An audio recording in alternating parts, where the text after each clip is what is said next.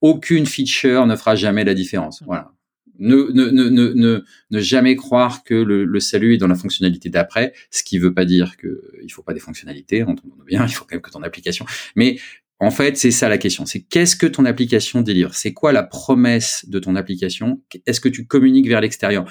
Nous, on est là pour aider les commerciaux. On pense qu'on a développé la meilleure application euh, du monde pour les commerciaux. C'est ce qu'on dit à l'extérieur. On dit que ça doit être simple. Donc, il faut quand la personne arrive sur notre site web, ce soit simple de démarrer son test, qu'elle fasse un processus d'inscription qui est facile et qu'elle prenne en main rapidement son application, qu'elle crée son premier lead et qu'elle ait un rappel et qu'elle ait compris la promesse de l'application aider le commercial. Et eh ben c'est ça. Quelle est ton idée? Est-ce que ton processus, ta communication jusqu'à ta conversion sont alignés sur cette idée? Et est-ce que tu es cohérent tout le long de ton message là-dessus? Focus-toi là-dessus, travaille le prix. Le prix, c'est hyper important et tu peux vendre toujours plus cher que ce que tu crois. Euh, ton prix, tu penses que tu as un prix, ben en fait, il est pas assez cher. Et quand tu augmentes ton prix, ben, on s'aperçoit la plupart du temps qu'il se passe rien, ça ne pose pas de problème.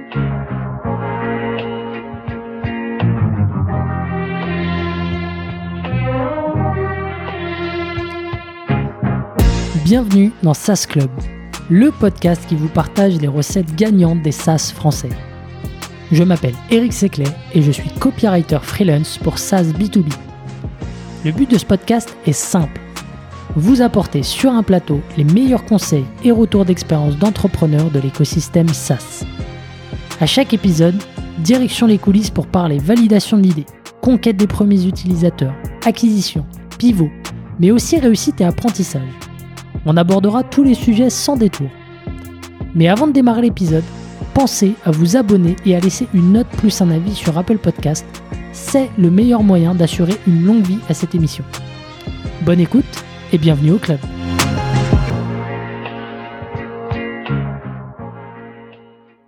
Allez, c'est parti. Sunny, on est live. Euh, je suis donc avec Sunny, le CEO de NoCRM. Bienvenue, Sunny. Bonjour, bienvenue. Merci de m'accueillir. Super content de t'avoir. Euh, ça faisait un petit moment que j'avais euh, nos CRM euh, en tête pour, pour le podcast et je crois que c'était ton directeur commercial qui, qui m'avait pingé sur LinkedIn qui m'avait dit. C'est possible, Nicolas, tout à fait. Ouais, ouais, exactement. Donc, merci à lui pour, pour m'avoir fait cette petite piqûre de, de rappel. donc, l'histoire de nos CRM, elle a débuté en, en 2014. Euh, moi, ma compréhension, c'est que tu as une solution qui permet aux sales de gérer plus efficacement euh, leur lead avec un meilleur suivi de leur pipe. Est-ce qu'on on est dans le vrai? On est tout à fait dans le vrai. Euh, l'idée, c'est que c'est vraiment nos CRM, c'est une application qui aide les commerciaux. Et c'est une application qui est construite vraiment dans cette idée, c'est-à-dire que on se met un peu en opposition au CRM traditionnel, parce qu'en en fait, on a tous constaté qu'il y a un problème d'usage des CRM. Souvent, les commerciaux détestent utiliser leur, CRM. Ce que tu vas entendre des entreprises, c'est euh, pourquoi le CRM n'est pas à jour, euh, ou, les, commerciaux qui vont remplir leur CRM juste avant euh, la réunion avec leur, manager. Et ça, c'est un constat qu'on fait beaucoup. Et donc, on, s'est dit, on doit faire quelque chose pour lutter contre ça. Et donc, on a fait une solution qui est basée sur le, processus. C'est-à-dire, le CRM, c'est du tri de données. Tu perds du temps à ranger tes données, à créer tes entreprises, tes contacts, tes, tes actions. Et nous, on est vraiment sur le processus parce qu'un commercial, il est là pour vendre. Donc, ce qui est important pour un commercial, c'est de savoir quelle est la meilleure prochaine action à faire qui va lui rapporter de l'argent. Donc, nous, on est là pour ça. Le commercial arrive le matin, il ouvre son écran et il voit tout ce qu'il a à faire comme action. Et si il a bien bossé à la fin de sa journée, son écran est vide parce qu'il a fait toutes ses relances. Et c'est vraiment ça. Et on, on essaye de se caler à la façon qu'a le commercial de travailler. Et surtout pas lui faire perdre de temps. Hmm. Très important. Intéressant, j'aimerais bien comprendre le, fonctionnement, on y vient juste après. Euh, donc là aujourd'hui la boîte, euh, euh, elle est 100% bootstrap et vous avez quand même atteint le plus de 2 millions d'ARR, 1 millions 5 environ, avec une boîte full remote d'une vingtaine de personnes. Exactement, oui. On est, on est, on est présent sur, on est full remote et on est très international. C'est-à-dire que l'application est disponible en six langues. Je crois qu'on est présent dans huit ou neuf pays. Euh, et on travaille donc évidemment complètement en remote, c'est quelque chose d'intégré. C'est même, on n'a plus de bureau central. On a un endroit où on peut se retrouver à Paris. Euh, on a une espèce de bureau flex, mais fondamentalement, euh, il n'y a pas un lieu qui est un lieu privilégié, ce qui, ce qui met aussi tous les gens qui travaillent dans l'entreprise sur un pied d'égalité euh, par rapport à ça. Donc on est organisé pour le remote. Ok, super, super, nickel. Euh, peut-être avant de, de, creuser et, que tu nous pitches euh, un peu plus en détail nos CRM, est-ce que tu peux revenir un petit peu sur ton parcours? Parce que toi, tu avais déjà monté des boîtes avant. Oui, tout à fait. donc moi, j'ai un parcours. en fait, je découvre Internet quand je suis à l'université. je fais une thèse en physique théorique. Et à cette époque, euh, bah, les physiciens, bon, en fait, Internet c'était inventé par les physiciens, on, on le rappellera jamais assez.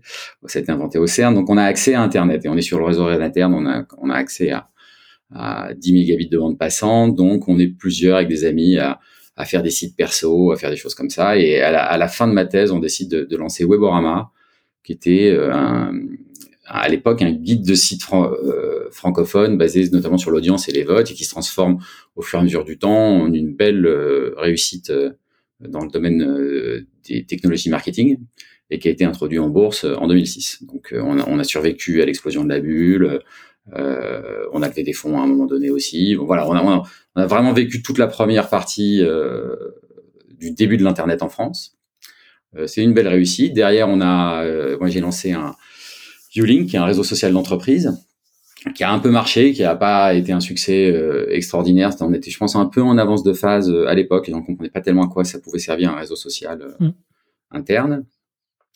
Et ensuite, et ben voilà, justement, en essayant de vendre ce réseau social, on utilisait un CRM et j'utilisais un CRM et c'était très pénible. Et je me suis dit, c'est pas possible, on peut pas avoir un outil aussi fatigant à remplir, qui me fait perdre autant de temps, on doit pouvoir faire mieux. Et, c'est à partir de ça euh, qu'on a euh, démarré euh, nos CRM. Donc on, a démarré nos CRM, on a rendu l'activité Ulink et on s'est focalisé à 100% sur ce produit qui marche très bien. Super intéressant le, cheminement. On va revenir sur justement ce, ce déclic et, et, comment derrière tu as tu as, mis en œuvre ton projet. Euh, pour revenir rapidement sur nos CRM, euh, nos CRM, euh, comment ça fonctionne pour le, le commercial concrètement, pour qu'il sache euh, exactement la prochaine étape, comme tu l'as dit, qu'il doit accomplir. Euh, Alors, on, va prendre un exemple. Il y a un exemple que j'aime bien, c'est par exemple le, scan de carte de visite. Alors, c'est sûr qu'avec le Covid, tu as un peu moins d'événements et, mmh. c'est un peu moins utilisé. Mais euh, c'est un bon exemple sur la, sur la vitesse de l'outil tu rencontres quelqu'un à un salon, euh, souvent ça fait des tonnes de cartes de visite, t'en fais pas nécessairement grand chose, qu'il faut les remplir, hein, c'est assez pénible. Bah là, tu sors ton téléphone mobile, tu fais une photo de la, la carte de visite, il y a un système de reconnaissance de texte, ça te crée automatiquement une opportunité. L'opportunité, elle est dite à faire. Tu débriefes ton opportunité vocalement en parlant à ton téléphone, ça fait un speech to text.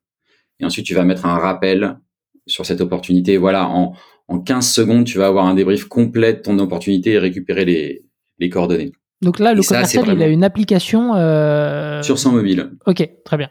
Ah Et ensuite, tu vas le retrouver sur ton ordinateur parce que mm. bon, c'est vrai que c'est avant tout une application pour ton desktop, mais il y a aussi une application mobile qui a cette fonctionnalité de, de reconnaissance de carte de visite. Et l'idée, c'est vraiment ça, c'est-à-dire que un commercial, il aime pas perdre du temps. Et son métier, c'est quoi? C'est de rappeler des prospects et de savoir ce qu'il avait dit la fois d'avant et de savoir comment le faire avancer dans le pipeline. Mm. Ok?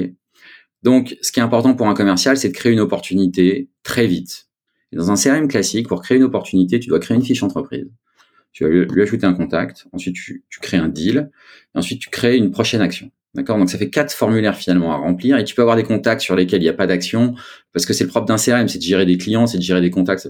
Nous, on gère des, des leads, on gère du, du, business. Donc quand tu crées quelque chose, il y a toujours une prochaine action à faire. Tu peux pas créer, et, et, et si tu veux créer par exemple, si moi je veux créer un lead avec écrit SAS Club Eric et ton numéro de téléphone dans le titre et en remplissant aucun des autres champs, on va accepter. On va mm. pas te dire attends, il n'y a pas le numéro de sirène ou ce genre de, choses. Non, ça va marcher et tout de suite il sera à faire. Donc on est plus rapide qu'un post-it.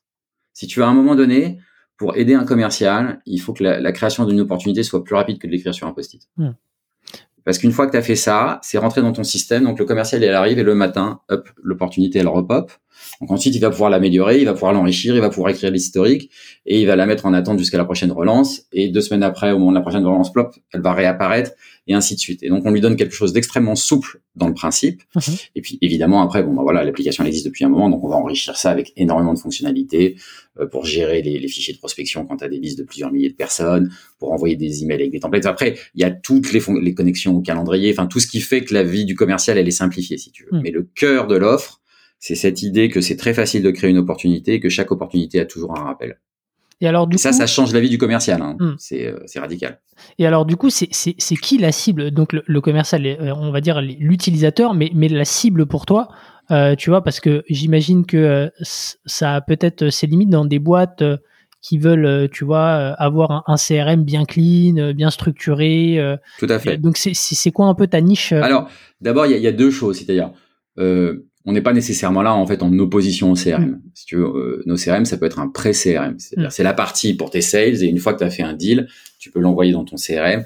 Nous, on est très positionné aussi sur le no-code. On est très intégré à des choses comme Zapier, Integromat. On a donc, on tu peux aussi facilement faire passer de l'information de nos CRM à ton CRM ou à ton ERP. Euh, donc ça, c'est des choses qui, qui, qui se font bien. Euh, mais effectivement, on, on, on s'adresse principalement à des PME, TPE, PME, et la taille idéale pour nous, c'est de 5 à 40 commerciaux. Hmm. Tu vois, sur les équipes de commerce. Alors, on a des clients qui ont plus de 200 commerciaux. On a des tonnes de clients qui sont des auto-entrepreneurs aussi, évidemment. Mais on va dire là où je, où je pense qu'on apporte le plus de valeur sur une équipe de commerce, de commerciaux, 5, 10, 15, 20, 30. Là, c'est magnifique. Ok, super. Euh, justement, je me posais la question parce que j'ai toujours ce sujet, euh, ne serait-ce que pour euh, pour moi, tu vois. Est-ce que j'utilise euh, typiquement, est-ce qu'un outil comme euh, nos CRM, ça peut être intéressant pour moi qui suis euh, tout seul, euh, ou euh, ou est-ce que je reste sur mon, mon beau vieux Notion? Non, c'est, ce de- Moi, je pense que c'est très intéressant et, et je vais dire, y compris à chaque fois que moi je le, bon, moi je fais du commercial à temps partiel, mais à chaque fois que je réutilise l'outil et que je reviens dedans, je me dis, oh, c'est super parce que justement, tu vois tes opportunités à faire, t'as l'historique, c'est facile à rentrer. En fait, tu replonges après dans, de- sur chaque opportunité très facilement. Tu vois où t'en étais. Voilà, et il y a des choses que tu oublies pas. Bon, Mm. après, tu décides éventuellement, tu annules ou tu n'annules pas une opportunité. Tu vois, ça fait trop longtemps que tu l'as, tu dis, bon, bah, celle-là, j'avance pas, tant pis. Mais ça, fait partie de la vie. Mais au moins, elle est pas passée au travers. Ok, intéressant, intéressant. Donc là, ça s'adresse à des, donc euh, comme tu as dit, des, des boîtes qui ont euh, 5 à, à 30 commerciaux, qui, euh, qui sont sales intensives et qui ont euh, la nécessité de, de faire plusieurs relances lors de leur process. Exactement. Je pense que ça, c'est vraiment le point déterminant. C'est-à-dire, si tu vends tout de suite, quelqu'un t'appelle et tu fais la vente, bon, c'est pas très intéressant. On est là pour faire du suivi dans, dans, dans ta prospection. Hmm. Donc, on s'adresse à du B2B ou on s'adresse à du B2C de gens qui vendent des, des choses chères, qui vont vendre des voitures, qui vont vendre des maisons, qui vont vendre, euh, tu vois, tous tout, tous ces, ces biens qui ont, qui ont de la valeur et qui nécessitent en général plusieurs interactions avant de conclure, euh, Hmm. avant de conclure une vente. Ok, super clair. Euh, génial. Bah, hum, ah, euh, revenons sur, euh, sur la genèse. Donc, euh, tu avais, un, un premier produit, donc tu le disais, un réseau social d'entreprise. Donc, à, à ce moment-là, donc, tu as ta structure. et, et, Là, on et- est petit, hein. On, Ouais. on, on est, ouais, ouais, ouais. on est une petite boîte. On, est 3-4 à, à ce moment-là. Et, et comment tu, comment tu, euh, je dirais, tu dérisques la chose avant de, avant de vendre ce business? Tu vois, tu, j'imagine que tu fais un Ouais. test. Bien sûr, bien sûr. Bon, bah, la première question, c'est d'abord, euh, CRM, même, même quand on l'a lancé, il y avait déjà pas mal de monde. Est-ce qu'on apporte une vision différente et est-ce qu'il y a des gens qui achètent cette vision ou pas? Mm. Alors d'abord, ce qu'on constate, c'est que tout le monde est d'accord sur le, tout le monde fait le constat sur les CRM que ça ne va pas. Voilà, que les commerciaux les utilisent pas. Moi, je l'avais vu avec mon ancienne boîte euh, Weborama. Euh, Bon, le reporting du commercial, c'est toujours un problème. Et d'ailleurs, le CRM est souvent pensé sous l'angle du reporting au lieu d'être pensé sous l'angle de est-ce que ça rend mes commerciaux meilleurs. Hmm. Tu vois, nous, on est là pour rendre les commerciaux meilleurs. On n'est pas là nécessairement pour qu'ils fassent un meilleur reporting. Donc, euh, est-ce qu'on a une vision qui apporte quelque chose? Euh, Est-ce qu'il y a des gens qui achètent cette vision? Et pour voir ça, eh ben, on va faire un test. Donc, on, on crée une page, une landing page unique, euh, mais vraiment toute petite, hein, avec un petit texte du type, ah, voilà, on pense que le, commer- le, le CRM ça marche pas, euh, ça ralentit les commerciaux. euh, euh, nous, on veut changer ça. si vous, si ça vous intéresse, ben, laissez votre adresse email. tu vois. Hmm. Et on achète des liens sponsorisés sur Google pour générer du trafic sur cette page. Taux de conversion 16%. C'est énorme. Il y a une, une personne sur six qui vient sur cette page où il n'y a rien, qui met son adresse email. C'est énorme, 16%. C'est très beau, 16%. Mm. Tu vois, je rêve encore d'avoir des pages qui font, qui font 16%. Mais donc, ça valide l'idée que ce qu'on a perçu comme euh, un problème est réel. Voilà, et que c'est partagé et, et, et qu'il y a des gens comme ça qui, qui ont essayé des CRM et qui ont été euh, déçus des CRM. Et donc, on se dit, bon, ben, on va essayer. Donc, on prend notre produit qu'on a et on le transforme. Donc, on enlève plein de choses dessus. Mhm. Et on transforme ce qui était chez nous une note texte en un lead qui est notre objet, et on lui rajoute une fonctionnalité qui est assez essentielle. Enfin, on fait d'abord une petite phase de test pour voir si nous, en l'utilisant en interne, ça donne hmm. quelque chose. Donc, on utilise pour nous notre outil, on voit que ça donne quelque chose, on voit qu'il manque cette idée de rappel qui est l'idée fondamentale, c'est le point number one que tu dois avoir dans un outil de suivi de la prospection, hein, c'est un rappel.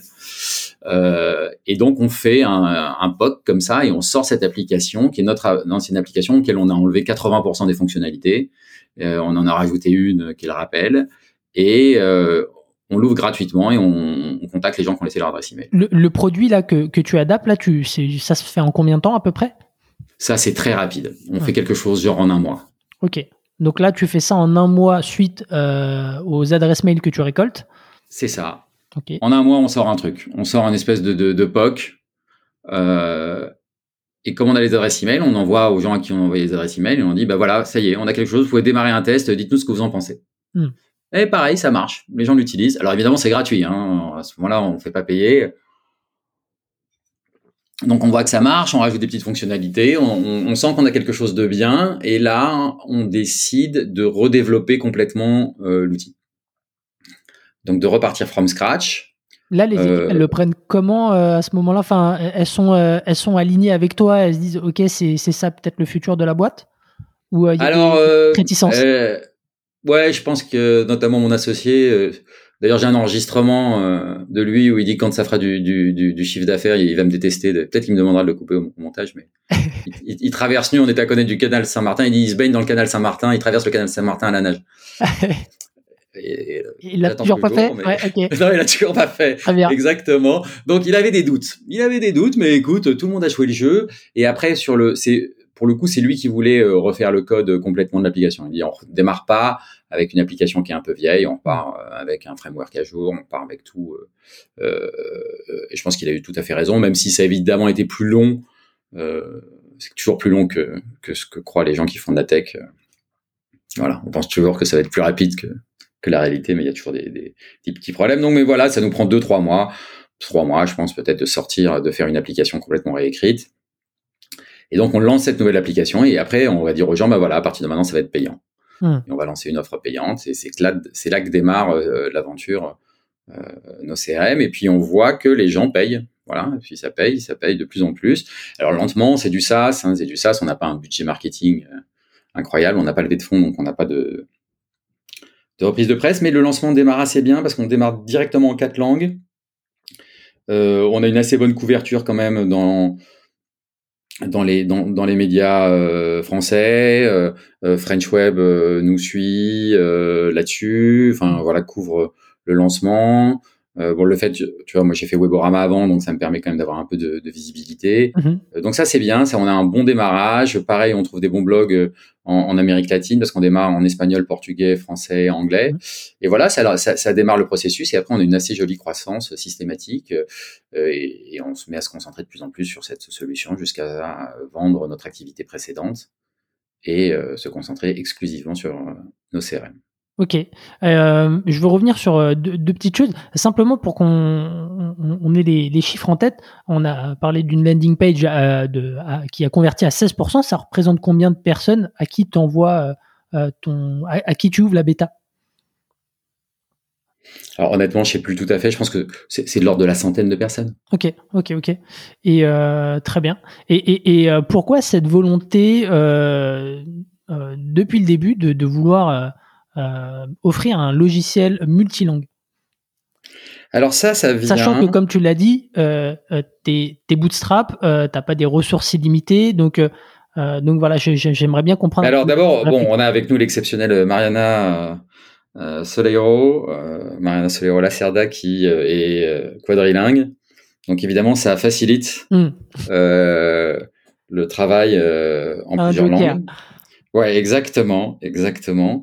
Et en plus de ça, moi, je suis allé à une conférence à un moment donné euh, sur Israël euh, et sur les startups en Israël, et j'ai trouvé cette, conférence assez intéressante sur qu'est-ce qui fait qu'Israël est euh, une nation qui a, qui a cartonné, tu vois, en termes de startups.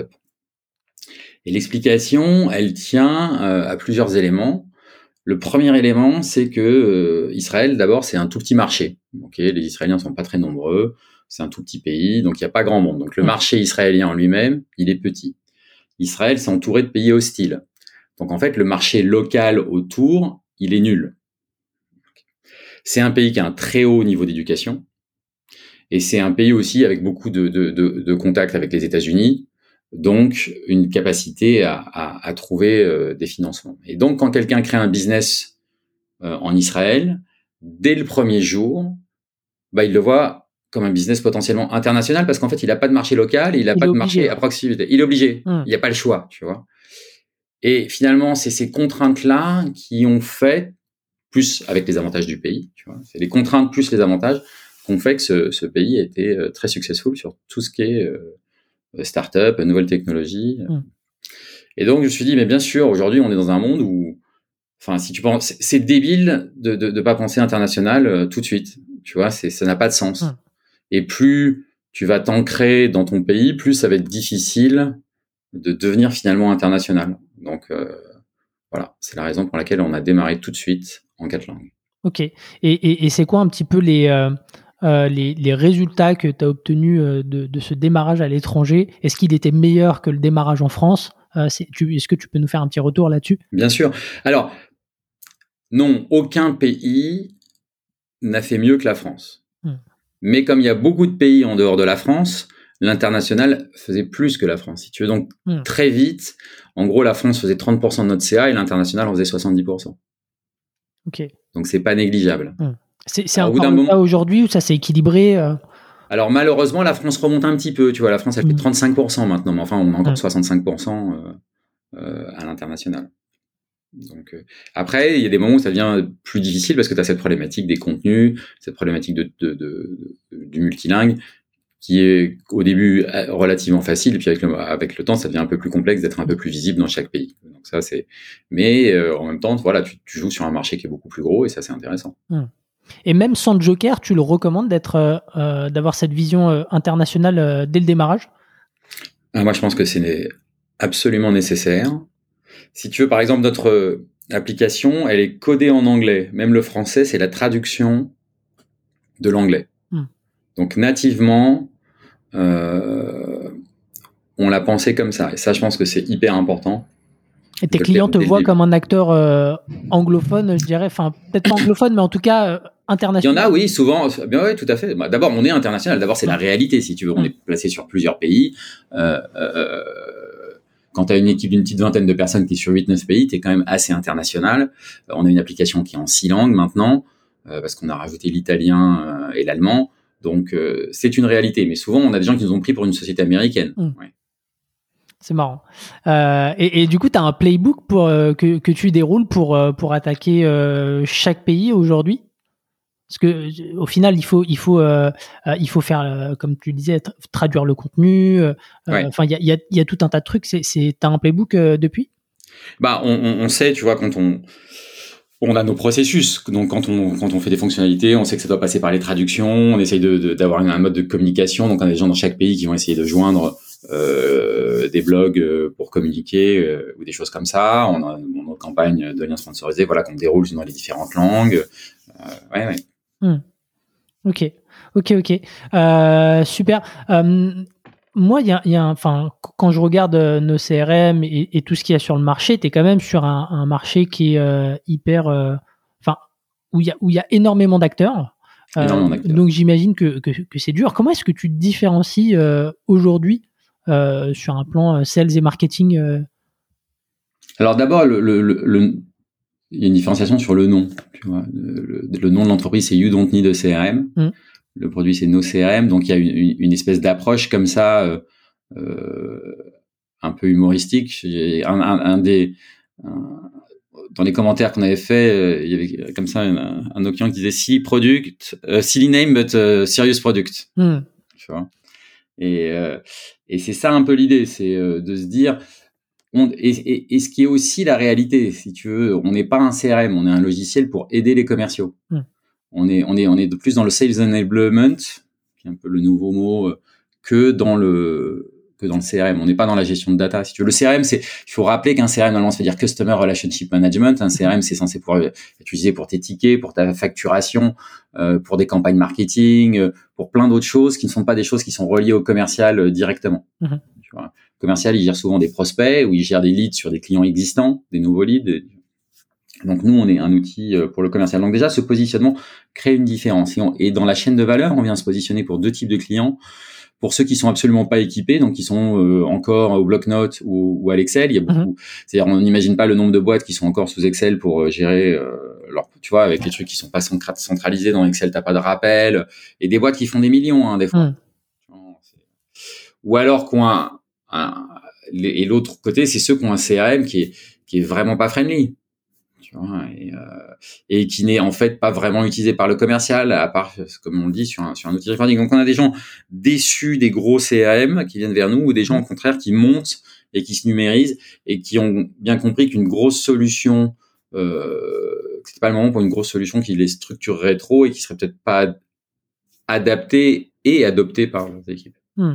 Ok, donc sur, euh, sur ton positionnement, euh, c'est comme ça que tu te différencies. Tu as aussi euh, un pricing euh, qui est quand même euh, accessible, je trouve. On, y reviendra. Tout à fait. Euh, mais, mais, ouais. mais, mais, ce pricing accessible, il vient du fait qu'on est très vertical. Si tu veux, nous, ce qu'on défend, hmm. alors là, c'est une philosophie globale des, des applications. Ce qu'on défend, c'est que aujourd'hui, grâce au SaaS, chacun peut avoir pour ça, son problème la meilleure application possible très verticale sur son problème. Donc nous, on est très vertical sur cette partie prospection et on pense qu'on est sincèrement le meilleur logiciel de prospection commerciale aujourd'hui sur le marché. Hmm. On pense qu'on est celui qui apporte le plus de valeur à un commercial. Mais un commercial, il a besoin de faire d'autres choses. Il va pas faire que du commercial. Dans la boîte, tu as besoin de facturation, tu as besoin de marketing automation, euh, tu peux avoir de, de, la gestion de stock. Donc, il y a plein d'autres outils dont tu as besoin. Donc nous, on a un pricing qui est un pricing pour cette chose verticale. Et puis après, tu vas peut-être le connecter via du no-code à un autre outil. Hmm. Donc à la fin, quand tu prends la suite complète en agrégeant ces, ces, ces, différentes solutions, tu vas être un prix sur un peu plus cher. Mais tu vas toujours pas atteindre le prix des très grosses solutions. Et pour le coup, tu vas avoir pour chacune de tes équipes la Rolls-Royce de ce problème précis. Donc c'est un peu ça nous notre approche. C'est une approche très euh, très américaine, tu vois qu'Allendy c'est exactement le cette exactement ça. Que le rendez-vous et puis après euh, ils ont développé tout leur euh, toute leur connexion avec l'écosystème pour pouvoir Bien sûr. être efficace pour pour leurs clients mais mais mais ouais, effectivement, c'est comme ça que OK, je je vois. Top. Euh, super. Et, donc aujourd'hui, euh, les, les, clients, euh, c'est quoi un petit peu les différents euh, leviers d'acquisition? Parce que j'imagine que entre le début et aujourd'hui, ça a pas mal évolué. Euh, en tout cas, il y a dû avoir des évolutions.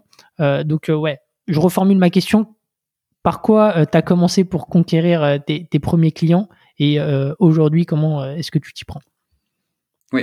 Alors bon, on est arrivé à un moment où effectivement notre positionnement était euh, assez novateur et c'est vrai qu'on a on est arrivé assez vite à avoir du trafic en SEO et on arrivait à avoir des AdWords qui fonctionnaient assez bien.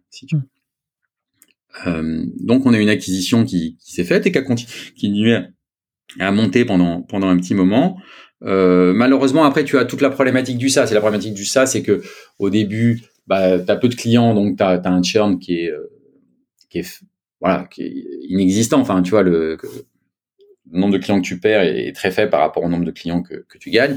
Puis au fur et à mesure que ta base de clients grossit, ben, ce même petit pourcent de, de churn que tu as, il fait perdre beaucoup plus de gens. Donc à un moment donné, tu as beau avoir ta croissance euh, en acquisition qui monte, bah, tu as, une stagnation finalement un peu de ton nombre de clients. Mmh. Donc là, il faut, il faut trouver euh, d'autres leviers. Et c'est vrai qu'en plus de ça, avec euh, moi ce que je la personne que j'ai, là c'est devenu un peu compliqué avec le Covid, c'est que d'abord bon le Covid a un peu ralenti la partie euh, commerciaux, notamment commerciaux, tu vois, qui, qui se déplacent évidemment, hein, ça t'en as moins. Et il y a beaucoup d'argent aussi depuis qu'il y a le Covid. Donc par exemple tout ce qui est lien sponsorisé, c'est devenu très compliqué de, de, de, de se positionner là-dessus. Aujourd'hui, le modèle économique, tu vois, tu as des boîtes euh, comme Monday, mmh. euh, qui c'est une espèce de boîte euh, qui fait un peu de tout. Tu vois, tu sais, tu peux l'adapter pour faire de la gestion de projet, pour faire du CRM, pour faire plein de choses. Les mecs, ils dépensent une quantité d'argent en lien sponsorisé qui est ahurissante parce qu'ils sont mmh. premiers sur à peu près tout ce que tu peux taper comme requête. T'as monday.com qui arrive quoi. Mmh. Et donc on le voit bien, tu vois, tu as des, des levées de fonds colossales. Mais d'ailleurs, ça c'est c'est une problématique qui est plus intéressante ça c'est autre chose sur laquelle parce que moi ayant venant de avec Weborama de la de la publicité en ligne au départ et en ayant fait du search, du search engine parce que c'est toujours quelque chose qui qui, qui m'a passionné, on voit qu'aujourd'hui c'est devenu très compliqué et que dans, dans les grosses levées de fonds, et Tariq Krim le disait euh, aussi, dans les grosses levées de fonds, aujourd'hui, la, la, réalité, c'est qu'à la fin, tu as une énorme partie de cet argent qui va partir sur Google ou sur Facebook qui vont récupérer ça en pub. Et aujourd'hui, il y a un vrai problème. On arrose de quantité d'argent extraordinaire des, des, des, des, startups, puis finalement, euh, tout ça est, est, absorbé par du lien sponsorisé à des prix euh, ahurissants, mais tu dois en passer par là. Quoi. Donc oui, c'est plus compliqué là-dessus, et donc il faut changer un peu, maintenant, dans une époque où on doit changer un peu nos canaux d'acquisition bon, qui ont toujours été très variés, hein, si tu veux.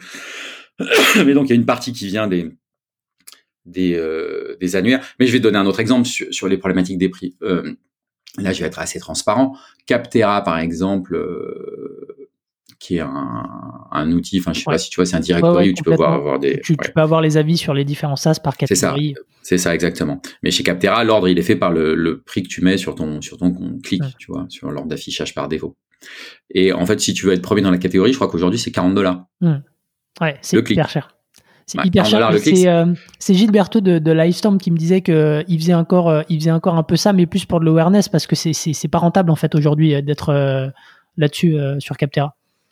Ah bah, tu peux être Captera 15e, là, c'est, ça, ça a du sens si tu veux. Mais le problème, c'est que 15e, ça va te générer de leads, hmm. parce que peu de gens vont jusqu'à la 15e place, mais à 40 dollars de clic, surtout comme tu le dis, nous on a un, un pricing qui est raisonnable, mm. enfin tu, tu, vois, qui est une, une pricing de solution verticale, donc notre euh, notre valeur par client, elle est limitée, donc il n'y a pas de possibilité de payer 40 dollars. Mm. Quand tu es un très gros acteur du CRM et que tu sais que tu vas facturer euh, 200 euros par licence utilisateur et des jours de formation et des choses comme ça pour mettre en place l'outil, euh, bah oui, là évidemment tu peux payer plus cher parce que quand, tu fais le deal, tu, gagnes énormément d'argent. Mais nous, notre tarif sur notre édition haute en annuel, c'est 29 euros par utilisateur et par mois. On t'as pas un modèle facile à, à 40 dollars le clic. Du coup, l'équation, comment est-ce que tu la résous aujourd'hui pour, euh, euh euh, ton acquisition? Alors aujourd'hui, on va, on, on, va commencer à travailler un peu plus dans la dentelle, si tu veux. Donc on, on discute, on, on essaie d'être présent sur dans notre écosystème, d'être présent sur des pages, aussi d'augmenter beaucoup notre tissu euh, de partenariat SaaS. Euh, donc c'est l'idée, c'est de mailler euh, Internet sur notre secteur, sur le secteur des sales. Et donc mmh. finalement, tu, es, tu tombes régulièrement euh, sur nos CRM quand tu es dans le secteur des sales ou voilà ou des boîtes. Bon, tu, tu fais partie de ma stratégie marketing. Ok, ok, oui, effectivement, oui, dans un sens, et tu as tout à fait raison. Euh, il y a pas mal de SaaS qui, qui euh, j'avais cette conversation la dernière fois avec un ami euh, qui qui n'occupe pas assez d'espace. Euh, bien sûr, après, il faut partager, il faut avoir des choses à dire, mais c'est vrai que c'est quelque chose qui, qui, est, qui est sous-estimé. Il faut le faire, il faut, et c'est très important de nos jours. Et puis bon, c'est, tu vois, et, et, donc du fait, il y a pas de la publicité qui est de la publicité, puis des moments qui sont des moments comme on a, qui sont des moments de partage où on, on raconte des choses, mais qui donnent évidemment aussi de la visibilité à la marque et qui positionnent nos CRM. parce que ce qui est intéressant, typiquement aussi dans le dans le genre de, de, de moments comme comme ce moment qu'on est en train de prendre, c'est que ça permet, ça donne le temps de positionner nos CRM par rapport aux autres et de dire voilà quelles sont les différentes typologies, de comprendre un peu la philosophie, le processus et de comment aussi après pour d'autres, ben, ça sert comment on positionne un produit, comment on vend une solution. Enfin, voilà. Hmm. Ouais, ouais, complètement. Euh, ok, ok, très très bien. Et du coup, donc là, on, euh, les liens sponsors, c'est compliqué. Tu fais un peu de content à côté euh, aussi Oui, on a du content. là, on a, on a, produit beaucoup de contenu.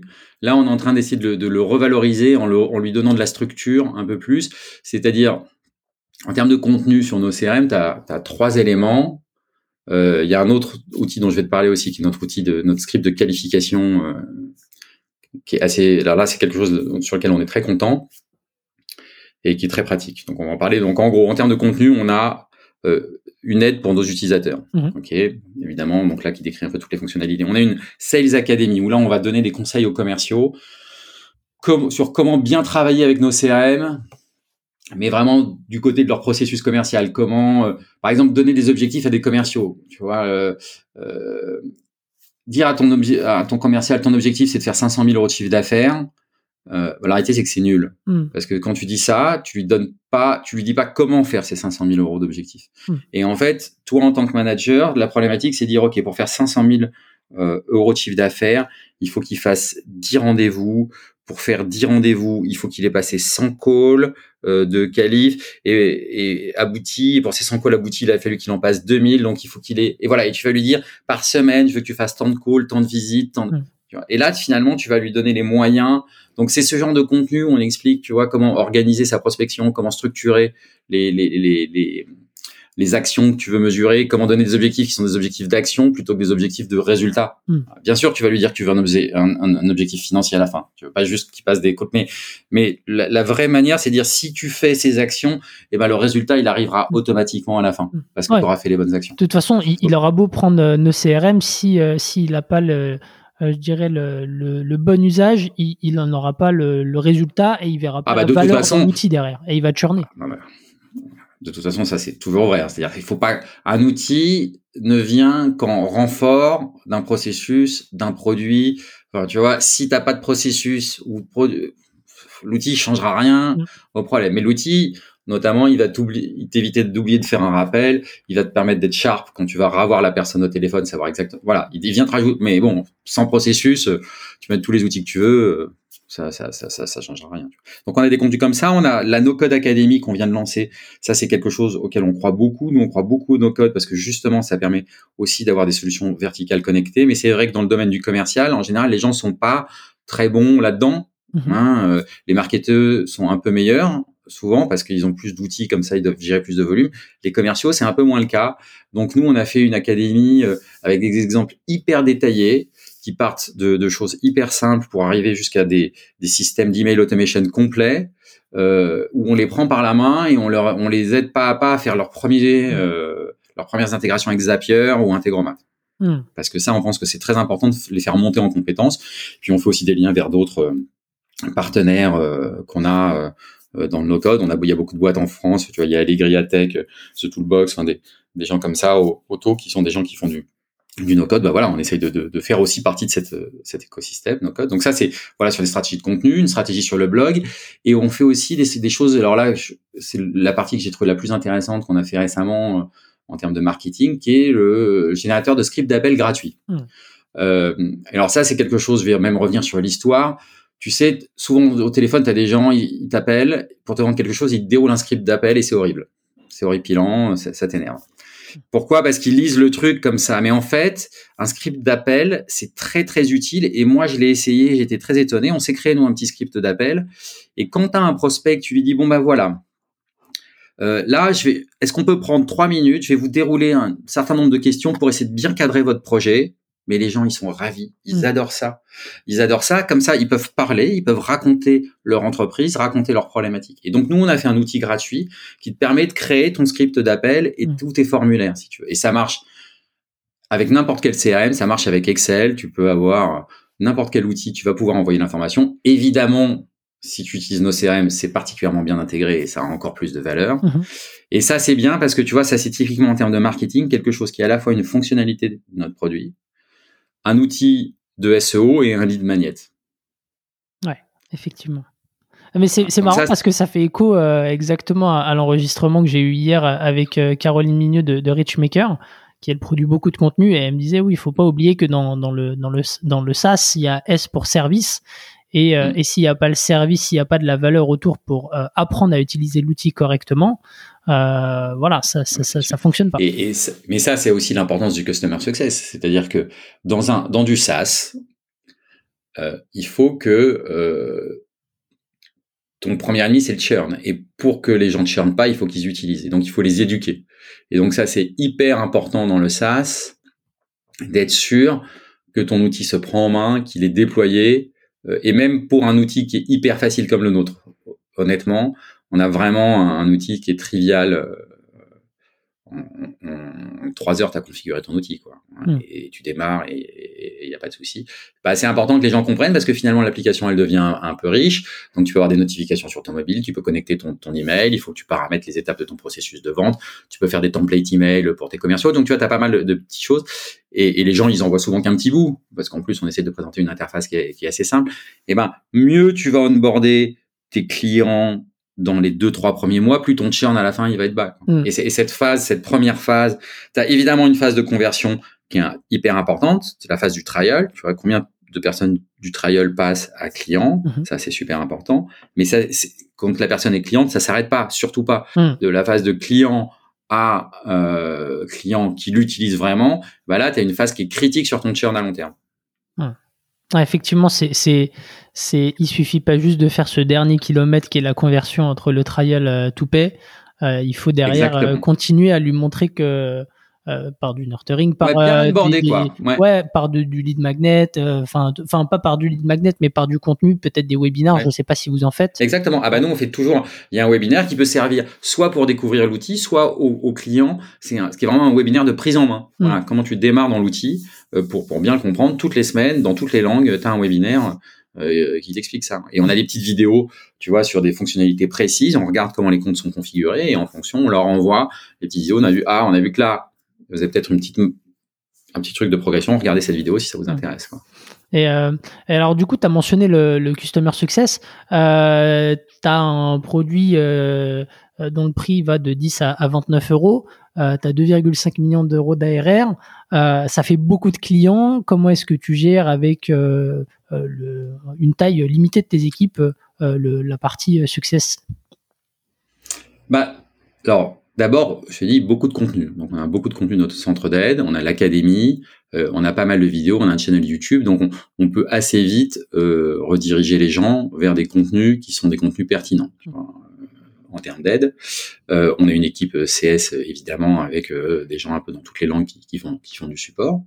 Euh, et, et, donc une application aussi qui est euh, simple d'usage. On travaille énormément l'ergonomie de notre application. Tu vois, donc finalement, ça, ça marche assez bien et les gens sont très contents de notre support. Tu vois, par exemple, sur Trustpilot, on, note, on est à 4.9 de, de, ratings. Euh, et voilà, je pense qu'on a, on, apporte une bonne, une très bonne qualité de support. Pas nécessairement une réponse en deux secondes, hein, mais enfin, tu as, ta réponse dans la demi-heure, dans l'heure quand tu as un problème. Et, ouais, parce que tu as, plusieurs fuseaux horaires à gérer. Donc, c'est combien de personnes qui gèrent ça? Comment ça se passe en interne? Alors, nous, comme alors là, c'est un peu la complexité de l'international. Si tu quand, et là, on est dans une phase de transition par rapport à ça, c'est que comme euh, tu es une boîte internationale, et ben finalement, quelqu'un qui est à l'international, quelqu'un qui est Yanina, par exemple, qui dirige la partie euh, Latam, bon, bah, au début, Yanina, elle devait faire le marketing, le customer success et le sales pour l'Amérique du Sud, si tu veux, tu vois. Donc, euh, euh, les gens ont, ont, pendant très longtemps été multicasquettes et on est dans une phase où, au contraire, on est plutôt en train de les repositionner dans une équipe. Donc, mmh. euh, tu as des gens qui sont beaucoup plus customer success, qui sont à 80% customer success, d'autres qui sont à 80% marketing, mais qui font quand même les 20% de customer success dans leur langue, parce que, mmh. tu vois, en allemand, on n'est pas nombreux à pouvoir répondre. Euh, donc, c'est ça. Mais voilà, c'est ce qui vient avec le, une, une, entreprise qui, qui grossit, c'est aussi la spécialisation évidemment euh, des équipes. Mmh.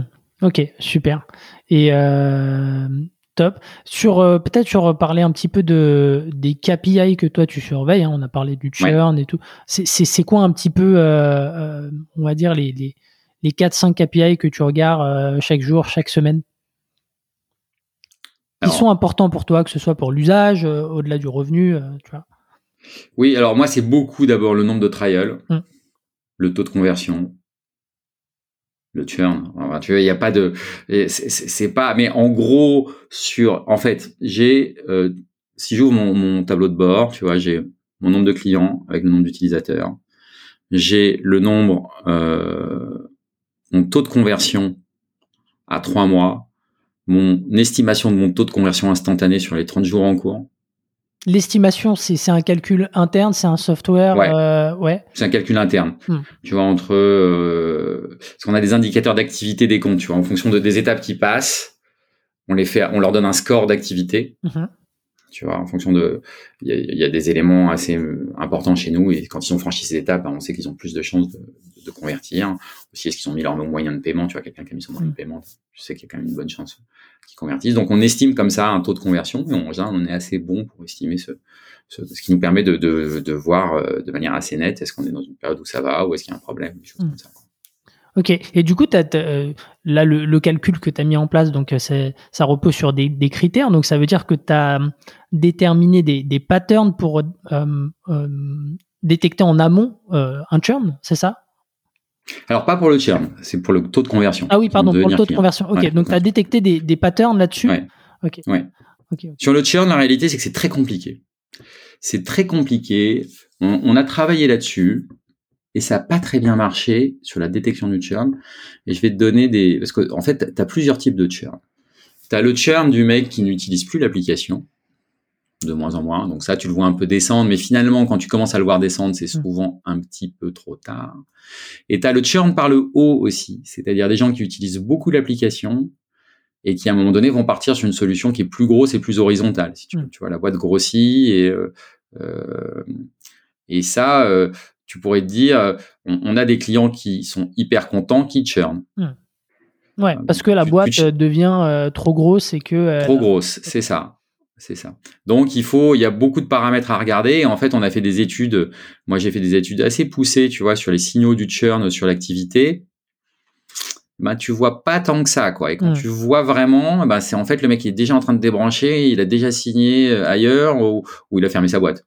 C'est aussi un, un, churn de je ferme ma boîte. Hein. Ok, ok, ok. Quand tu travailles avec des PME, TPE, PME, tu as quand même de la casse. Euh, Ouais, tu as un churn euh, naturel qui n'est pas lié à ton produit. Euh. Qui n'est pas lié à ton produit, ouais, tout à fait. Ouais. Celui-là, pour le coup, tu pourras rien y faire. Quoi. Ok. Peut-être juste pour. Parce que c'est intéressant la manière dont, dont, dont, tu projettes ton taux de conversion. Là, tu as mentionné mm. typiquement le, le, critère de, de, carte bleue. Si par exemple, il y, a, y, a, des gens qui nous écoutent qui ont un SaaS semblable au tien, quel mm. type de, de critères tu prends en compte pour ton scoring? Il y en a combien? Est-ce que tu peux nous donner un petit peu de détails dessus si c'est pas secret? Oui, bien sûr. Non, non, c'est pas secret. De toute façon, c'est une espèce de petite sauce que tu fais comme ça. Euh, euh, d'abord, ce qu'il faut, c'est regarder. Tu observes un peu les patterns de, de, de, de tes euh, de tes clients. C'est-à-dire qu'en gros, c'est ceux qui sont dans leur période de trial, s'ils rentrent leur CB en cours de période de trial, regarde est-ce que ils convertissent. Donc regarde ceux qui ont rentré une CB par rapport à la date de fin du trial et ça donne une idée du taux de conversion de ces gens-là. Hmm. Tu vois, si tu prends sur un bout de temps. Donc comme ça, apparemment, ça donne un signal. Ok, ceux qui convertissent, ceux qui mettent un moyen de paiement, ils convertissent à temps. Ensuite, tu vas avoir ceux qui vont aller jusqu'au bout de leur période d'essai, qui vont mettre leur carte bleue qu'une fois que leur période d'essai, elle est euh, finie. Donc à ce moment-là, il faut regarder quelle est l'activité. Euh, donc euh, quel était le score d'activité de ces clients-là. Donc après, c'est à toi de définir ce que tu appelles un score d'activité pour les utilisateurs de, de ton application. Donc nous, par exemple, qu'est-ce qu'on veut euh, prouver, c'est que euh, c'est facile euh, pour nous de créer un lead et de se mettre un rappel. Mmh. Donc évidemment, tu vas commencer à marquer des points quand tu crées un lead. Quand tu mets un rappel, tu marques un peu plus de points. Quand tu le commentes une activité que tu as fait, bah, tu montes un peu plus de points. Et si tu as importé un fichier de prospection, clac, mmh. tu vois. Et au bout d'un certain moment, si on voit que tu as fait plusieurs commentaires, etc., tu arrives à un score qui est pour nous le score maximum du trial. Donc ceux-là, ils vont avoir peut-être 80% de chances de, de, convertir. Ceux qui sont arrêtés à l'étape d'avant, ils vont avoir 50%. Hmm. Ceux d'avant, ils ont 20%. Tu mélanges tout ça et à la fin, ça te fait un espèce de pseudo euh, chiffre entre euh, voilà. Et, et, et puis tu règles les paramètres. Tu regardes combien t'en as converti, combien t'as estimé qu'il allait convertir. Hmm. Puis quand les deux chiffres sont en phase, et eh ben c'est que t'es arrivé à peu près à une sauce euh, hmm. relativement correcte. Quoi. C'est intéressant. Et, et peut-être juste pour ma, ma, curiosité, je sais pas si c'est pertinent, mais les personnes qui rentrent leur CB le dernier jour du trial, est-ce que ah bah ça c'est gagné ça. Est-ce que oui mais est-ce que tu observes euh, par la suite, contrairement aux gens qui le font peut-être au début, est-ce que tu observes par la suite un churn plus élevé de ces gens-là? Tu, vas observer un churn plus élevé de ceux qui les rentrent au tout début. Ah ouais? Euh, Oui. Alors mais aussi parce que nous on incite les gens. Alors une petite astuce, voilà astuce euh, gratuite. Nous dans notre processus d'inscription tu as 15 jours de test gratuit, mais si tu rentres ta, ta CV dans le premier jour, tu as 30 jours de test gratuit. Hmm. OK Donc, tu as un incentive à rentrer ta CV. Donc, tu as des gens qui rentrent leur CB, qui oublient qu'ils ont mis leur CB. puis finalement, tu vois, leur produit, euh, ça leur va pas, et puis donc ils churn. Il, faut, il, faut, il, faut, il faut séparer le churn. Nous aussi, pareil, sur la mesure du churn, il faut faire une grosse différence entre ton churn euh, dans les deux premiers mois, ton churn à euh, 3 9 mois et ton churn à 9 mois et plus. Dans les deux premiers mois, c'est pas du churn, c'est de l'acquisition qui n'était pas faite.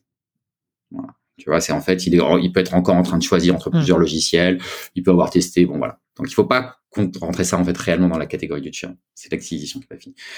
3-9 mois, ça c'est un, un churn intéressant parce que c'est un churn, tu peux le manœuvrer, tu peux le piloter, tu peux faire des actions qui vont le faire baisser parce que Mm. tu peux avoir un impact, tu vas le voir tout de suite. Et après 9 mois et plus, tu es dans le churn de tes vrais clients, des gens qui ont adopté la solution et ça c'est c'est ton churn long terme, c'est celui-là qui est hyper important, c'est celui-là qui doit vraiment être bas. Enfin, plus ils sont tous bas, c'est pas. Mais le premier churn, le churn des deux premiers mois, c'est pas grave. Mm. Ça c'est pas. Tu vois, on améliore notre processus, plus de gens mettent les cartes bleues, t'as un plus gros churn.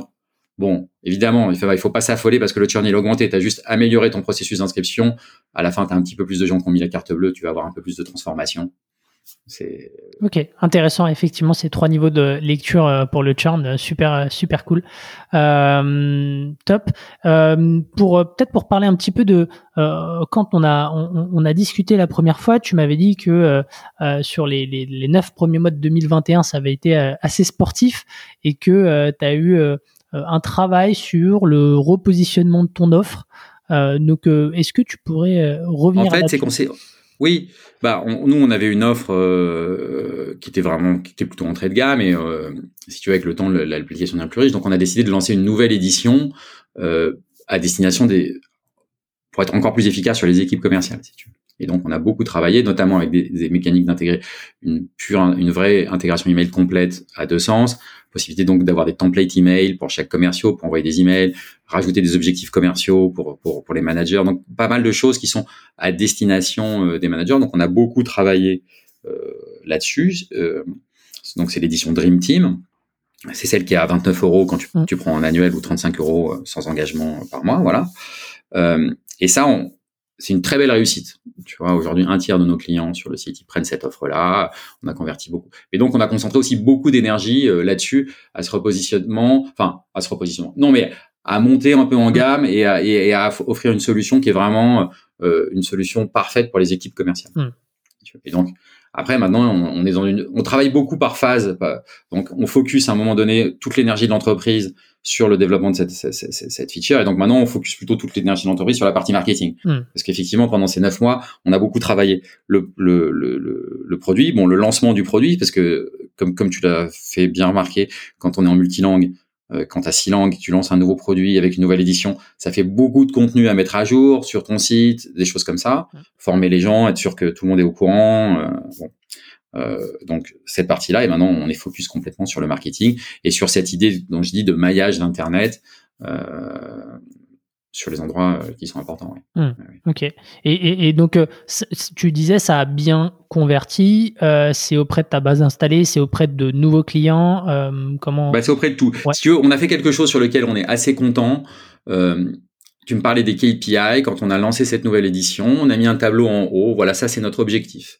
On a tel objectif en nouveau client dans l'édition Dream Team à telle date et tel objectif en client converti à telle date. Mm.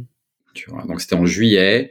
Euh, on lançait le, le- le début de la sortie. Le début de la sortie, c'était février. Et la, la barre qui comptait pour nous, c'était juillet, six mois après le lancement, parce que euh, on était organisé comme ça. Et donc les, les gens, toute, toute l'entreprise voyait progresser la barre vers cet objectif. tu vois. Et on a dépassé cet objectif. Et c'était bien calculé. Tu vois, on n'a pas dépassé.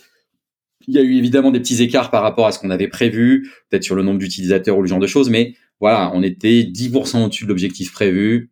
Nickel. Mm. Tu vois. Et ça, c'est bien pour, pour la- pour l'entreprise parce que ça a permis à tout le monde de se focuser, voilà, sur, là-dessus. Alors évidemment, le marketing extérieur, on a un peu pâti euh, pour- pendant ce temps-là, et donc maintenant, bah, voilà, on est en train de repenser tout ça. Ouais, parce qu'il y a, il y a les chantiers sur euh, communiquer sur tes nouvelles features, sur l'onboarding, sur, euh, sur C'est ça. Et puis upgrader tous tes clients et upgrader tous tes clients, les contacter, leur envoyer des mails, euh, faire des webinaires aussi. Tu vois, qu'est-ce que c'est que la, qu'est-ce que vous apporte la nouvelle version, structurer ton offre, faire les, la partie développement même technique des pricing qui vont changer, des réductions, des, parce que tu vois, tu fais des choses euh, un petit peu complexes euh, pour les anciens clients pour pas les assommer tout de suite et au contraire leur leur montrer que tu les, tu les respectes en tant qu'ancien client et que donc tu, tu leur donnes des avantages.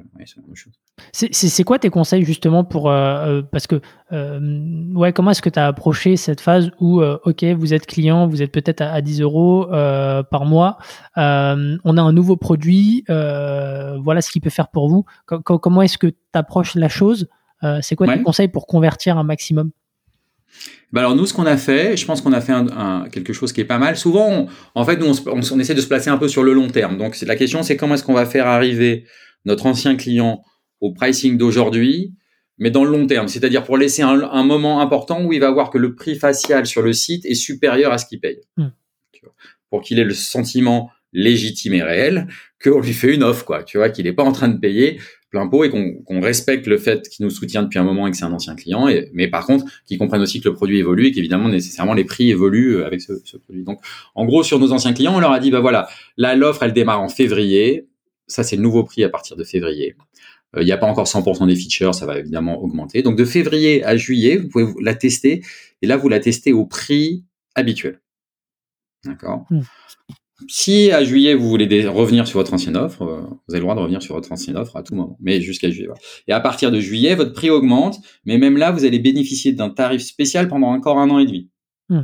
Parce que c'est des clients existants. Euh. Exactement. Donc jusqu'à fin 2022, ils ont un tarif préférentiel sur l'offre que tu as sur le site web. Hmm. Et au 1er janvier 2023, ils vont arriver sur, sur le tarif euh, catalogue, quoi, le, tarif du site. Très très, très bien. C'est euh, donc. Et euh, ça, ça leur a bien plu. Tu vois. Et notamment, ça leur fait six mois de test gratuit de de la nouvelle édition. Ok, pas mal. Ouais. Du coup, tu, tu le fais en deux temps et euh, t'essayes de, de de pas les mettre dans, dans une posture où ils sont dos au mur, euh, obligés. C'est ça. voilà. Exactement. tu vois, on veut leur montrer la valeur. Alors, on les incite à essayer. Si tu veux, en gros, l'offre c'est que tu reçois, c'est bah pourquoi ne pas essayer puisque de toute façon, tu as six mois au même prix. Complètement. Et bon, si le mec il veut pas essayer, que c'est vraiment les fonctionnalités que tu as faites, c'est pas pour lui. Et voilà. Et, ça, tu as proposé à tous les clients ou est-ce qu'il y a des clients, tu t'es dit, ils en auront pas l'usage, ça sert à rien de leur proposer? Non, alors on propose à tout le monde. Par contre, on fait une démarche proactive que sur les clients qui sont dans la cible. Hmm. Euh, si tu on va pas appeler tous nos clients, tu vois. Il y a des clients qu'on a appelés parce qu'ils sont, voilà, euh, ils sont 10, 15, 20, 30, 40, 50 utilisateurs. Donc évidemment, tu, les appelles. Hmm. Super, super intéressant. Et, euh, et, peut-être juste euh, pour euh, avant de, clôturer, aujourd'hui, tu as une période d'essai de 15 jours et de 30 si tu mets la, carte bleue au début. pourquoi t'as pas fait de, de, d'offres freemium pardon? C'est quoi le choix derrière ça? Parce que euh, typiquement, si moi j'avais envie de tester, euh, euh, je, me dis ok, très bien. est-ce que est-ce que est-ce que je mets pas une friction, tu vois, avec ouais. D'abord, c'est pas une question, c'est jamais résolu. Alors ça, c'est quelque chose, un message qui est important pour les gens qui font du SaaS, c'est que le pricing est le levier le moins utilisé et pourtant le plus efficace pour une boîte. Voilà. On a peur de changer les prix. Le pricing, c'est il n'y a pas un levier qui a plus d'impact que le pricing sur, une boîte. Donc, euh, posez-vous toujours la question de savoir si votre pricing il est bon, si votre modèle il est bon. Et en plus, quand tu es international, éventuellement, des fois, tu peux faire des tests. Tu vois, tout le monde n'est pas obligé d'être sur le même pricing. Tu, peux, avoir différentes choses. Donc, sur la, question du freemium, euh, euh c'est un point de vue qu'on a eu une époque et peut-être qu'il est, il, est toujours, il est plus vrai, tu vois. Et c'est des fois des questions qu'on se pose. Est-ce qu'on ne devrait pas démarrer un, un freemium? Donc, j'ai même pas la capacité à, t'apporter une réponse euh, sûre là-dessus, tu vois. C'est, c'est ce mm. qu'on pense nous. Euh, pendant longtemps, à un moment, le freemium, c'est, ça marchait peu. Les gens, les gens upgradaient plus, ne upgradaient pas. Donc, mm. la question, c'est finalement à quel endroit tu mets le, le, point de douleur pour que les gens passent à l'offre d'au-dessus, si tu mm. puisque c'est ça. Euh, donc, à quel moment voilà. Donc ça, ça fait partie des choses. On a une offre qui est une offre starter qui est pas chère. À un moment, on peut peut-être se dire bon bah finalement, on détruit cette offre, on fait une offre freemium euh, et on, monte les choses. Après, le problématique du freemium, c'est que tu peux te retrouver avec des avec des, des, des, usages très élevés de gens qui vont jamais te rapporter d'argent. Si tu veux. Il faut aussi faire attention à protéger son architecture technique. On sait qu'aujourd'hui, les architectures techniques, c'est pas ce qui coûte le plus cher, mais bon, c'est l'architecture technique, c'est du support, c'est des choses comme ça. Euh, donc, il faut être aussi prêt euh, à le gérer. Donc, tu vois, il faut trouver si tu fais du freemium quelle est l'offre qui va à la fois faire du sens quand même pour que des gens puissent un peu l'utiliser et en même temps qu'ils soient qu'ils arrivent vite au mur et, et pour qu'ils pour qu'ils soient obligés finalement d'upgrader. Quoi. Ouais. Mais tu as des boîtes qui ont fait des modèles comme ça, qui ont, euh, T'as as des boîtes qui font des, des, des, modèles un peu de, de, de, freemium comme ça avec des CRM gratuits parce qu'en fait ils sont sur le marketing automation et qu'en fait ce qu'ils veulent te vendre c'est l'autre produit. Euh, euh, donc ça t'as as beaucoup de ça. Nous ce qu'on veut vendre c'est ce produit là. ouais tout à fait. Mais t'en as, as pas mal d'autres qui font aussi ce genre de, de, de, de modèle évidemment. Ouais. ouais ok. Où tu, tu offres. Mais finalement c'est ce qu'on fait tu vois, alors d'ailleurs, j'ai pas dit où trouver. Si vous cherchez notre générateur de script d'appel gratuit, vous allez sur udondidecrm.com et on va. Justement, je voulais les mettre. Euh, je voulais mettre. Ouais, tu les mets en... Et euh, et, et euh, ta Sales Academy parce que euh, euh, c'est c'est aussi le premier boulot de, des, des boîtes SaaS. Hein, c'est enfin ouais. sales, le, le marketing, c'est c'est la distribution qui sont très importants. Donc euh, je, je mettrai tout ça en, en descriptif, t'en fais pas. Mais en fait, je disais ça juste pour, en fait, pour pourquoi? Parce que finalement, ça, c'est du, c'est du freemium. Mm. Tu vois, là, on a un vrai outil intégralement gratuit. C'est le script d'appel. Mm. Si tu veux aller plus loin, bah tu vas. Mm. Alors tu vois, c'est pas exactement le même freemium au sens où tu rentres pas directement dans l'outil complet de prospection, mais on a quand même un outil freemium. C'est ce générateur de, de script d'appel. Et celui-là, il est inté- intégralement gratuit. Euh, en usage euh, illimité. Quoi. Top. Et tu, tu, tu captes quand même euh, l'email, toi, à ce moment-là? Ouais. Ouais. Faut pas. Quand même. Of course. Super. Of course. Top. Mais, mais si tu veux, par contre, on n'enregistre pas. voilà, on a que ton adresse email et ton formulaire, et puis après les résultats de ton formulaire, ils sont pas enregistrés chez nous. C'est, euh, on n'a même pas les réponses. Quoi. Mm. Tu, tu les copies à la fin et hop. Très bien. De toute façon, RGPD compliance, bien évidemment. Ah, celui-là, il est très RGPD compliant. Top. Euh, merci beaucoup, Céline. On, on passe aux petites questions euh, pour euh, pour clôturer. Euh, Ouais. euh, la première, c'est c'est quoi le plus dur aujourd'hui dans ton quotidien d'entrepreneur? Alors, le plus dur, c'est toujours, pour, je pense, c'est le recrutement. Le recrutement, c'est toujours très difficile. Donc ça, ça reste un point. Et après, le, bon, bah, le management, moi, je, suis- je, je, suis- je suis un mauvais manager. Donc ça reste toujours difficile pour moi le, le management. Tu vois, moi, j'ai, je sais bien faire des produits, je sais trouver des, des, des idées, euh, euh, trouver des solutions à des problèmes. J'adore ça. Tu vois, là, je suis fort. Gérer des gens, les manager, je suis très mauvais, Hmm. très mauvais. Et ça, ça reste. très mauvais parce que c'est c'est quelque chose qui te qui te saoule. C'est c'est quelque chose. euh, euh, tu te dis euh, voilà, j'ai pas forcément la. Oui, mais j'en, discutais d'ailleurs avec mon associé Guven, tu vois, des fois, et d'ailleurs, ça crée des choses euh, un peu négatives, parce que j'attends des gens, à un moment donné, qui rentrent dans mon cerveau et qui comprennent ce que je veux faire, Ah. quoi, tu vois. C'est-à-dire, au début, je, je, je leur consacre du temps, et après, il faut qu'ils aient compris. Et s'ils ont pas compris, ça m'énerve. Mm. Bah non, mon rôle de manager, c'est de prendre du temps avec eux et leur dire, bon, bah voilà, voilà ce que je voudrais sur le, tu travailles là-dessus et, et, et continuer, tu vois, accompagner un peu plus les gens un peu plus longtemps. Euh, j'y arrive pas, j'y arrive Mm. pas. Ok. Mais bon, écoute, on va. Mais, mais au moins, tu as l'honnêteté de, de, de le reconnaître et, et, et tu connais un peu euh, voilà, tes, tes, tes limites là-dessus. euh, Ouais. Mais c'est intéressant, tu vois, là sur les. euh, Bon, peut-être qu'après tu, sur les- tu demandes des, des infos sur des contenus qu'on a vus, mais là je suis en train de regarder le documentaire des Beatles, Mhm. euh, qui est sur euh, Disney, je crois, un truc comme ça, sur Disney euh, je- donc c'est un- c'est 7 heures, c'est assez long, etc. Et tu les vois faire une répétition. Je sais pas si tu l'as vu. Non, ou je du l'ai pas vu. Tu l'as pas vu. Alors c'est pas nécessairement extraordinaire, mais bon, c'est intéressant de voir ce que c'est qu'une équipe qui travaille et des tensions et des choses comme ça. Et, et, et justement, et le management, parce que McCartney, il est, il est, il est très particulier. Euh, il est comme ça, il est très directif. Et c'est vachement intéressant dans la compréhension des rapports et de ce qui crée de la valeur et de la différence entre les gens. Et probablement, et ce qui fait que les Beatles ont été les Beatles, c'est que c'est pas quatre Paul McCartney justement quoi. Ok, super intéressant. Bah, je, si, si, c'est- on, on le mettra quand même. après c'est long, hein. je crois que c'est Ah ouais. 7h30 en Non, tout. euh. Si, c'est des contenus intéressants, écoute, euh, moi, j'écoute bien, je, je fais. euh, Enfin moi j'en tire quelque chose qui est intéressant, euh, tu vois finalement en tant que manager. Non, mais tu vois, moi j'écoute des, des podcasts de, de, de 5 heures des fois. euh, salut à French Ouais. Doer euh, euh, qui fait, qui fait des, des, des super épisodes là-dessus. Donc, moi ça me dérange pas hein, pour le coup, mais ok, top. C'est quoi tes conseils aujourd'hui pour, pour une, une startup SaaS qui veut rester bootstrap? Alors les conseils, c'est difficile les conseils. Euh, bah d'abord il faut vendre. Hein. Si vous vendez pas, vous n'allez pas avoir de, de, de, de chiffre, donc il va falloir euh, vous concentrer euh, aussi là-dessus. Euh, faire les choses. En fait, les boîtes, c'est c'est c'est c'est qu'une série de petits pas. Et, et ce qui est important aussi, c'est de ne pas faire des choses pour le plaisir de les faire, de faire des choses parce qu'on pense que ça a un impact et d'être sûr de savoir comment est-ce qu'on va suivre cet impact. Il y a, il y a pas de, il y a pas de recette en or. Enfin, tous les trucs qu'on voit passer sur LinkedIn, euh, comment j'ai explosé ma boîte, euh, j'ai fait 43 millions en 12 minutes. On sait tous que c'est pas vrai. Hmm. La seule, la seule chose qui fait de, c'est de la sueur. Alors, il n'y a pas besoin de travailler comme un fou. Hein. Moi, je suis pas du tout un adepte des 60 heures de travail par semaine, euh, des choses comme ça. Euh, surtout quand tu es bootstrap, parce que quand tu es bootstrap, ça va durer longtemps. Hmm. Euh, c'est difficile de faire des boîtes bootstrap euh, qui explose. Le SaaS, c'est lent. Le SaaS, c'est du diesel. Tu, tu as quelques exceptions, mais il faut pas, faut pas se baser sur les exceptions. Les exceptions, c'est pas la réalité. La réalité d'une boîte en SaaS, c'est qu'elle va progresser lentement, lentement, lentement. Alors après, c'est génial parce que tu as un bon, bon EBITDA, euh, ça fait de la marge, le truc il est lancé, super, mais c'est lent. Donc il faut être prêt à ce que ça dure. Donc euh, bosser 80 heures par semaine, euh, c'est ça, ça, c'est pas euh, la solution. Après, il faut avoir de l'enthousiasme. Mmh. Il faut aimer son truc. Il faut.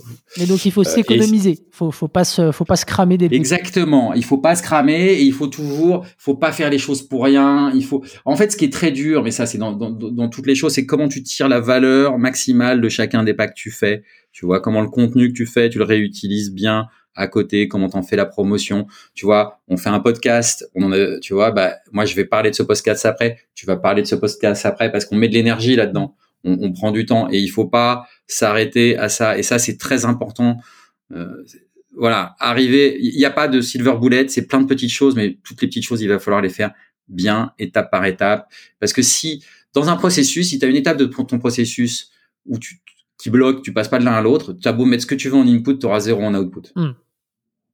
Ok. Donc, tu peux pas avoir des étapes cassées dans un processus. Ça, c'est aussi le truc important à comprendre dans, dans, le SaaS. Tu peux avoir des étapes qui marchent moins bien, mhm. mais tu peux pas avoir une étape cassée parce qu'une étape cassée, c'est zéro en sortie. Hmm. Ok, super. Des, des, super conseils. Merci beaucoup. Euh, si tu devais changer une chose aujourd'hui dans, dans l'histoire de nos CRM, ce serait quoi? Si je devais changer une chose dans l'histoire de nos CRM, alors là, je sais pas, tu vois, il y a pas, si, il y a des choses que sur, euh, sur, oui, bon, après, sur mon management, tu vois, par rapport à ce que je disais, sur le, l'effort du marketing, c'est l'éternel problème, ça aussi, voilà, autre conseil quand tu es fondateur d'une boîte SaaS. Euh, on a tous des, des, prédispositions pour certaines choses et souvent, quand tu fais des boîtes SaaS bootstrap, tu as, un profil produit. Bon, ton produit, on s'en fout euh, je te le dis tout de suite, laisse tomber ton produit, va parler de ton produit, va vendre ton produit et arrête de développer la huitième. Aucune feature ne fera jamais la différence. Voilà. Ne, ne, ne, ne, ne jamais croire que le, le salut est dans la fonctionnalité d'après, ce qui veut pas dire que il faut pas des fonctionnalités, on bien, il faut quand même que ton application, mais en fait, c'est ça la question. C'est qu'est-ce que ton application délivre? C'est quoi la promesse de ton application? Est-ce que tu communiques vers l'extérieur? Nous, on est là pour aider les commerciaux. On pense qu'on a développé la meilleure application euh, du monde pour les commerciaux. C'est ce qu'on dit à l'extérieur. On dit que ça doit être simple. Donc, il faut quand la personne arrive sur notre site web, ce soit simple de démarrer son test, qu'elle fasse un processus d'inscription qui est facile et qu'elle prenne en main rapidement son application, qu'elle crée son premier lead et qu'elle ait un rappel et qu'elle ait compris la promesse de l'application et le commercial. Et eh ben c'est ça. Quelle est ton idée? Est-ce que ton processus, ta communication jusqu'à ta conversion sont alignés sur cette idée? Et est-ce que tu es cohérent tout le long de ton message là-dessus? Focus-toi là-dessus, travaille le prix. Le prix c'est hyper important et tu peux vendre toujours plus cher que ce que tu crois. Euh, ton prix, je dis, tu penses que tu as un prix, ben en fait il est pas assez cher et quand tu augmentes ton prix, ben, on s'aperçoit la plupart du temps qu'il se passe rien, ça, ça, ça ne pose pas de problème. Mmh. Euh, T'es pas le premier à le dire et pourtant euh, euh, c'est toujours un, un, gros sujet. C'est toujours un gros sujet. Mais parce que quand tu es bootstrap, tu aimes ton produit. Souvent, c'est des gens, si tu es bootstrap, ça veut dire que tu viens pas du, du commerce, donc t'es pas habitué à lever des tonnes d'argent, tu n'as pas nécessairement d'expérience professionnelle. Si tu veux, moi je vois bien ça, il y a des gens qui me disent, attends, mais ça je peux le faire mais sors le chéquier, paye. Il y a des gens qui ont fait une solution. Qu'est-ce que tu vas économiser 30 dollars d'abonnement sur une solution alors que ton salaire horaire, c'est celui-là et qu'il va te falloir 6 heures pour faire ce truc-là. Hmm. Si tu réussis? Non, sors le chéquier. Et ça, ça prend beaucoup de temps. Je vous le dis, si vous faites du SaaS Bootstrap, sortez le chéquier. ok, très clair. Message, euh, message bien passé. Euh, super. Et euh, bon, dernière question. hormis le, le le documentaire euh, des Beatles, est-ce que tu as une, ressource, un livre à nous recommander? Alors, alors je suis pas original parce que sur chaque podcast que je fais, je vais citer exactement la même, euh, même c'est une vidéo, mais je trouve qu'elle est essentielle. Euh, et en plus, j'écorche son nom à chaque fois. Donc, c'est une vidéo de, je crois que c'est Neil Goodman. je crois que c'était la fondatrice de Constant Contact. J'ai peur de dire une bêtise. Bon, enfin, le titre de sa vidéo, c'est de Slow SAS Ramp of Death ou de SAS Slow Ramp of Death, quelque chose comme ça, euh, où elle explique comment elle a monté son business. Elle explique qu'il n'y a pas de silver bullet, c'est vraiment pour du SaaS Bootstrap. 45 minutes à voir absolument. Super. Je, si, enfin, je vais, je vais trouver le lien. Je vais me débrouiller pour trouver le lien et le mettre en description de l'épisode. Ouais, euh, Merci beaucoup. C'est, et tu vois, c'est, c'est peut-être euh, la vidéo que tu mentionnes à chaque fois, mais en tout cas, moi, je l'ai jamais eu euh, en, bah, ça, tu vois, je la rementionne. je la rementionne. Non, elle est, bon, elle est vieille et tout. Maintenant, tu vois, je suis un peu vieux, mais, mais non, non, super vidéo, super CEO, et puis très honnête. Tu sens que c'est une vidéo, tu vois, où elle, elle ment pas. Elle s'explique comment elle s'est fait diluer euh, quand elle avait levé des fonds parce que il y avait des ratchets. Bon, voilà, vachement. Et elle, elle montre. Et bon, c'est une boîte qui est, qui est cotée au Nasdaq, enfin, qui, qui, est pas si connue, qui fait de l'emailing, tu vois, enfin, qui est pas si connue en France, mais c'est une boîte qui a cartonné quand même. Hmm. Ok, super intéressant. Merci beaucoup, Sony, pour, euh, bah, pour cette petite heure passée ensemble. C'était super sympa. Bah, merci à toi, merci pour cet échange. Hein, vraiment, c'est un plaisir. Et merci, chers auditeurs, encore une fois, d'avoir écouté cet épisode jusqu'au bout. Je vous dis à la semaine prochaine. Ciao. SAS Club, c'est terminé pour aujourd'hui. Enfin presque. Si vous avez retenu un ou deux conseils, techniques ou apprentissages, alors pensez à noter SAS Club 5 étoiles sur Apple Podcast avec un petit commentaire pour m'encourager. Et si vous êtes de la team pas de problème, partagez simplement un épisode qui vous a fait kiffer sur vos réseaux sociaux. C'est ce qui m'aide à gagner en visibilité et m'encourage à produire toujours plus d'épisodes. Enfin, si vous voulez collaborer avec un copywriter qui comprend les enjeux métiers et business d'un SaaS, envoyez-moi un message sur LinkedIn, Eric Seclet, S-E-C-L-E-T. Encore merci et à la semaine prochaine.